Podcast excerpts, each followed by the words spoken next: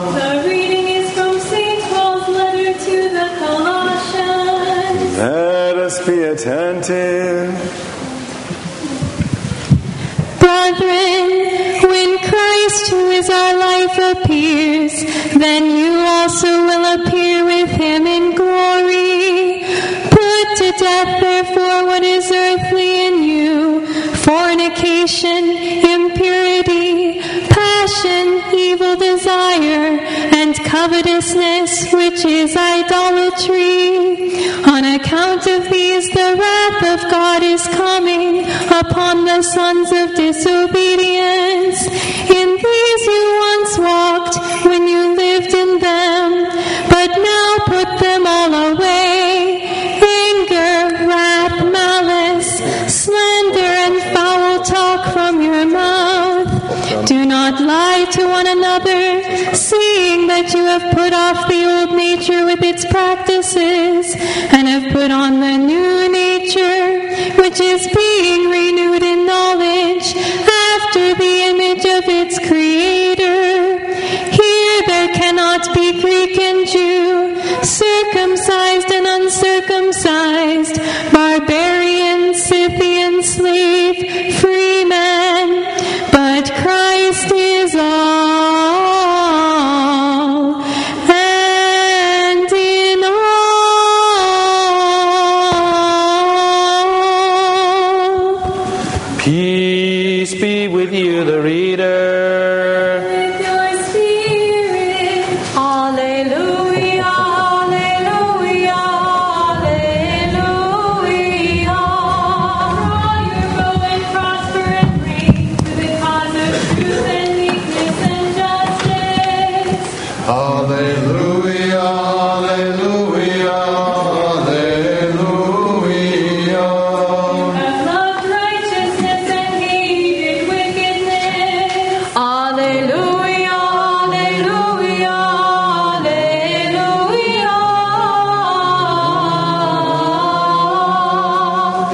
Wisdom arise, let us hear the holy gospel. Peace be with all. And with your spirit. The reading is from the gospel according to Saint Luke. Let us be attentive. Glory to you, O Lord, glory to you. At that time, as Jesus entered a village, he was met by ten lepers, who stood at a distance and lifted up their voices and said, Jesus, Master, have mercy on us. When he saw them, he said to them, Go and show yourselves to the priest. And as they went, they were cleansed. Then one of them, when he saw that he was healed, turned back, praising God with a loud voice, and he fell on his face at Jesus' feet, giving him thanks. Now he was a Samaritan. Then said Jesus, Were not ten cleansed? Where are the other nine? Was no one found to return and give praise to God, except this foreigner? And he said to him, Rise and go your way. Your faith has made you well.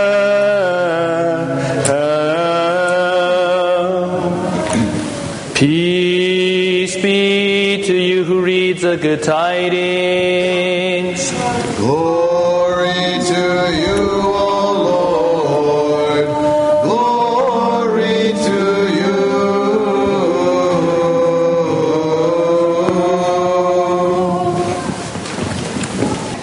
In the name of the Father, and of the Son, and of the Holy Spirit. Amen.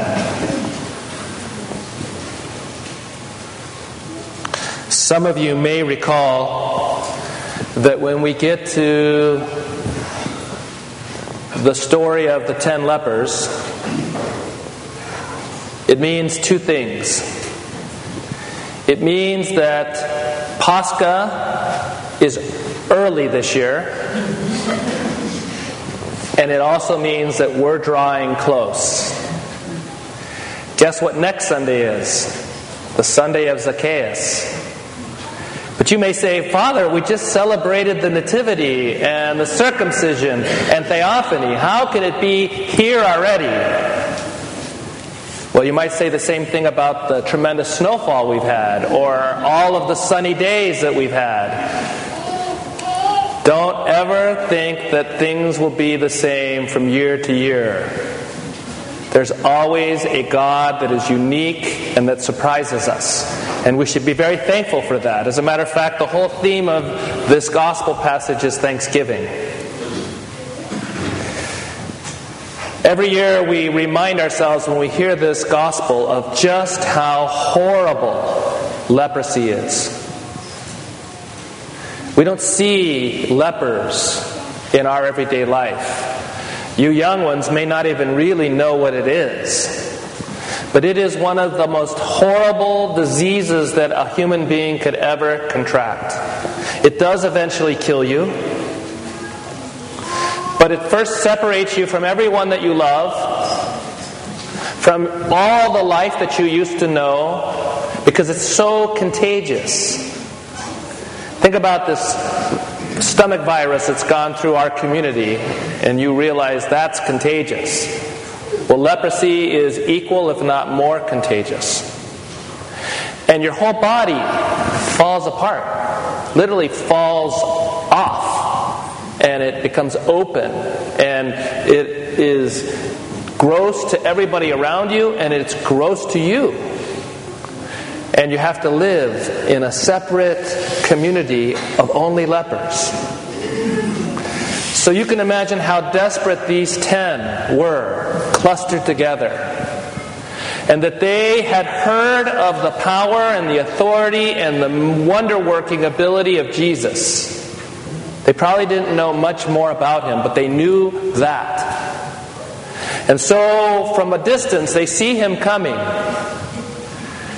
And in their desperation, they cry out. Instead of unclean, unclean, which was what they were supposed to cry out and say, so everybody could avoid them, they cry out, Jesus, Master, have mercy on us.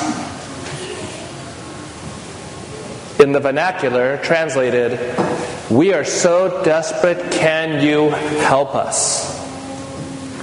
And they don't stop crying that until he turns to them. And from a distance, he says, go and show yourself to the priest. And as soon as they turn away from him and begin to go and to show themselves to the priest, they are instantly made well. Can you imagine?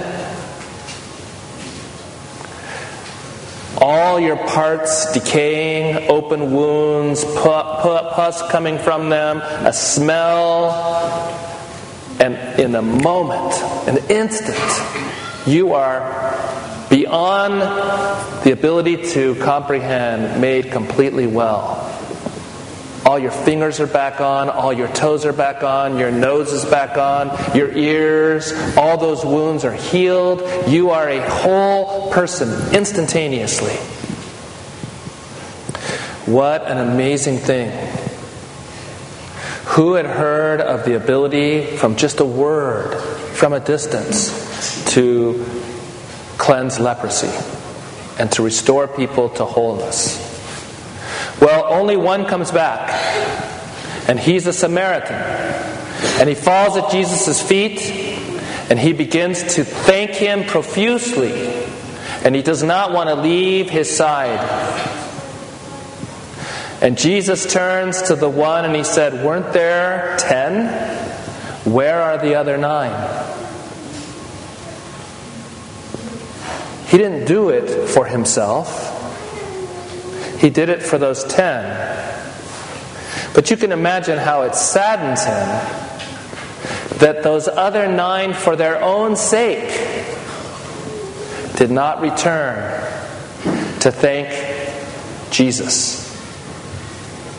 God is always sad for our sake when we do not thank him. Because something more amazing than the healing of leprosy takes place in our interior being when we thank God.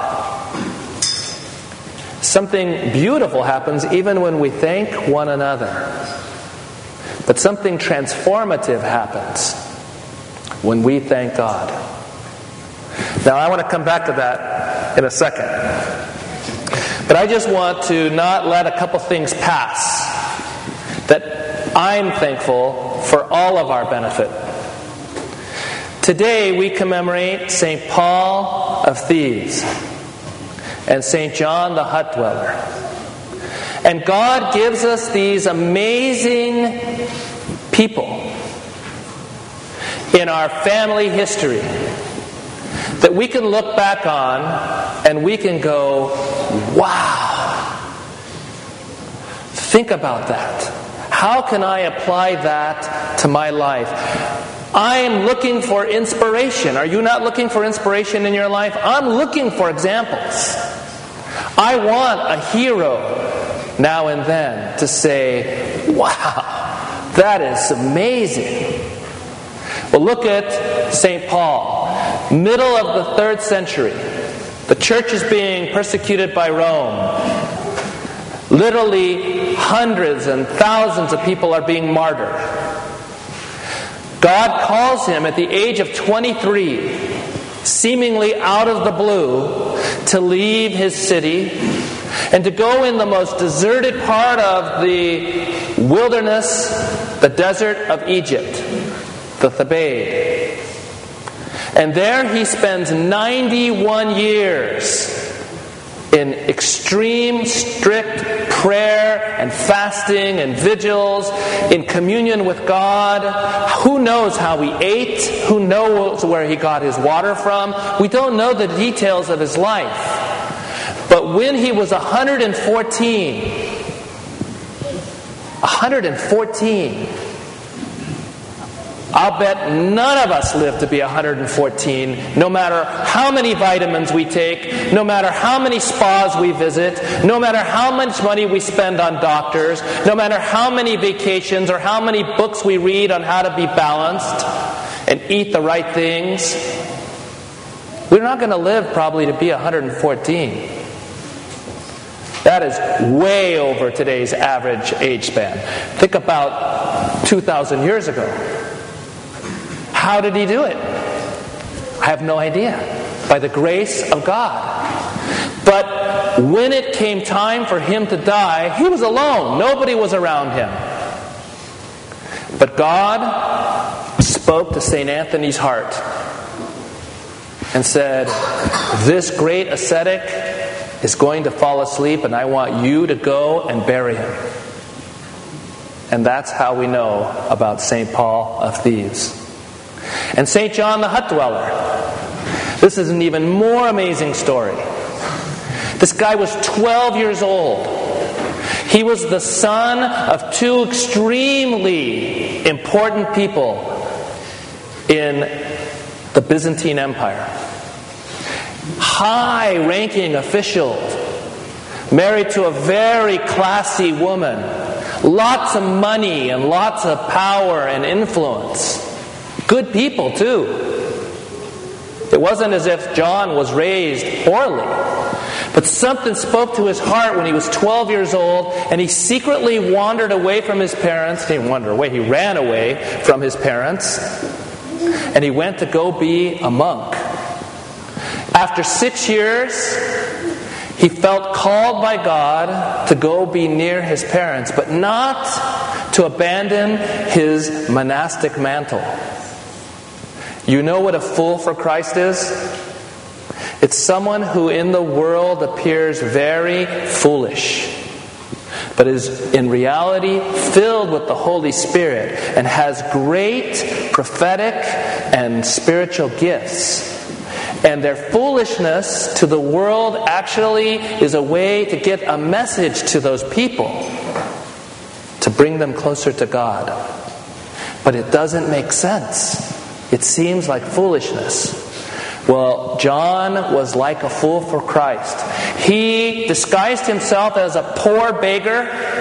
And of course, after six years of the monastic life, he had changed greatly from twelve to eighteen. Even if you weren't a monastic, from twelve to eighteen, you would change a lot, especially if you let your beard grow and your hair grow. Well, he appeared on the grounds of his parents' estate as a beggar. He was abused by his parents' servants. His dad, being a merciful man, allowed him, not knowing that it was his son, to have a little hut on the extreme boundary of the estate. But it didn't mean that the servants stopped abusing him. All the rest of his life, he lived like a beggar on his own parents' property, praying for his parents and his servants and the entire estate until his last breath. And just before he died, he let his parents know who he was, for the precise reason that they might see the incredible fruit of his life, which became clearly and abundantly manifest after his death, with the miracles that were done through his relics and by his prayers. And they could learn something from it that would bring them closer to God. The servants as well. His life was so incredibly effective and fruit-bearing after his death that many, many, many people became closer to God because of what God had called him to do. Two of those great saints in one day, can you believe that? Well, guess what the week holds? Tomorrow night, by anticipation, we will celebrate the memory of Saint Anthony the Great. He's not called great for nothing. And then on Wednesday morning, with A S A, we will celebrate two of the greatest fathers of the church, two of the greatest theologians of the church, Saint Athanasios the Great and Saint Cyril of Alexandria. And even though we won't do a liturgy, on Thursday is Saint Makarios the Great of Egypt. And you'll want to read about his life. And there are other saints on that day that will blow your mind. You cannot find anybody like these people around you today. And you are constantly looking, especially you guys. You're constantly looking for heroes.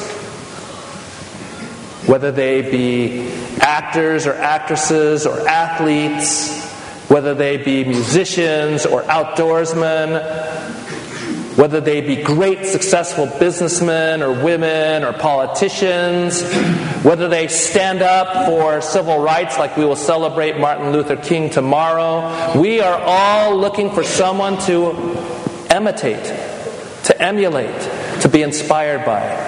But you will find nobody better than the two today and the ones that are coming up this week. And all of this is given to us as a great gift by our God who loves us, for our healing, for our transformation. And now I want to come back to the leper who was a Samaritan who fell at his feet.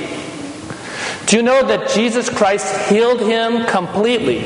And yet, when he looks at that man and he lifts him up and he says, "Rise, your faith has made you well," he does not say anything about himself. He says, "Your faith has made you well. I'm giving you the credit. You bring one little miniature kernel of grain, and God brings a truckload of grain to this event." And He calls out and draws attention and notices your little kernel of grain. And He is so selfless. Everything He does is not about Him, but about us and our salvation and our wholeness. Your faith has made you well. Well, wait a minute. What do you mean? I was just cured of leprosy. Are you talking about something else? Is there something more important to you than my leprosy? And Jesus would say, yes. There's something worse than leprosy, and that is spiritual apathy, self-reliance, thinking that you can do it on your own, thinking that you can be God and great and live forever without the source of life and love and goodness. Isn't this the understanding of the very first sin? Isn't this why our society today is deteriorating? There is something worse than leprosy. And this is why he restores this man to physical wholeness, and it's his thanksgiving that transforms his soul into one that is in communion with God, that receives forgiveness of sins and healing of all the effects of the fall. If we could see our souls apart from God, it would look like the leprosy that we see on the outside of human beings who are afflicted with that disease. And it is only our communion and union with God through the life of the church, through our faith, through our participation in the sacraments, through our obedience to His commandments, through accepting His love, unworthy as we are, that brings about a healing of that soul that is greater than the healing of those ten lepers. Thanksgiving, my dear brothers and sisters, brings us into communion with God. It is the antidote to self-reliance and pride and thinking we can do it all by ourselves. It softens your heart. It reveals to you your true personhood. It is unceasing prayer. When you intentionally look around you and you intentionally remember why you should be thankful for the amazing winter wonderland that we've experienced in the last week, for all of the time that we probably were gifted with our family that we wouldn't have otherwise had, and on and on and on. It's not a hard thing to challenge yourself to every minute of the day to be thankful to God, and then to also be thankful to one another. This will bring you into communion with Him, which will heal you, and it will bring you into communion, communion with one another, which is what every human being yearns for. So, bring your faith, bring your love, and bring your gratitude to God, and you will be cured of something greater than heresy.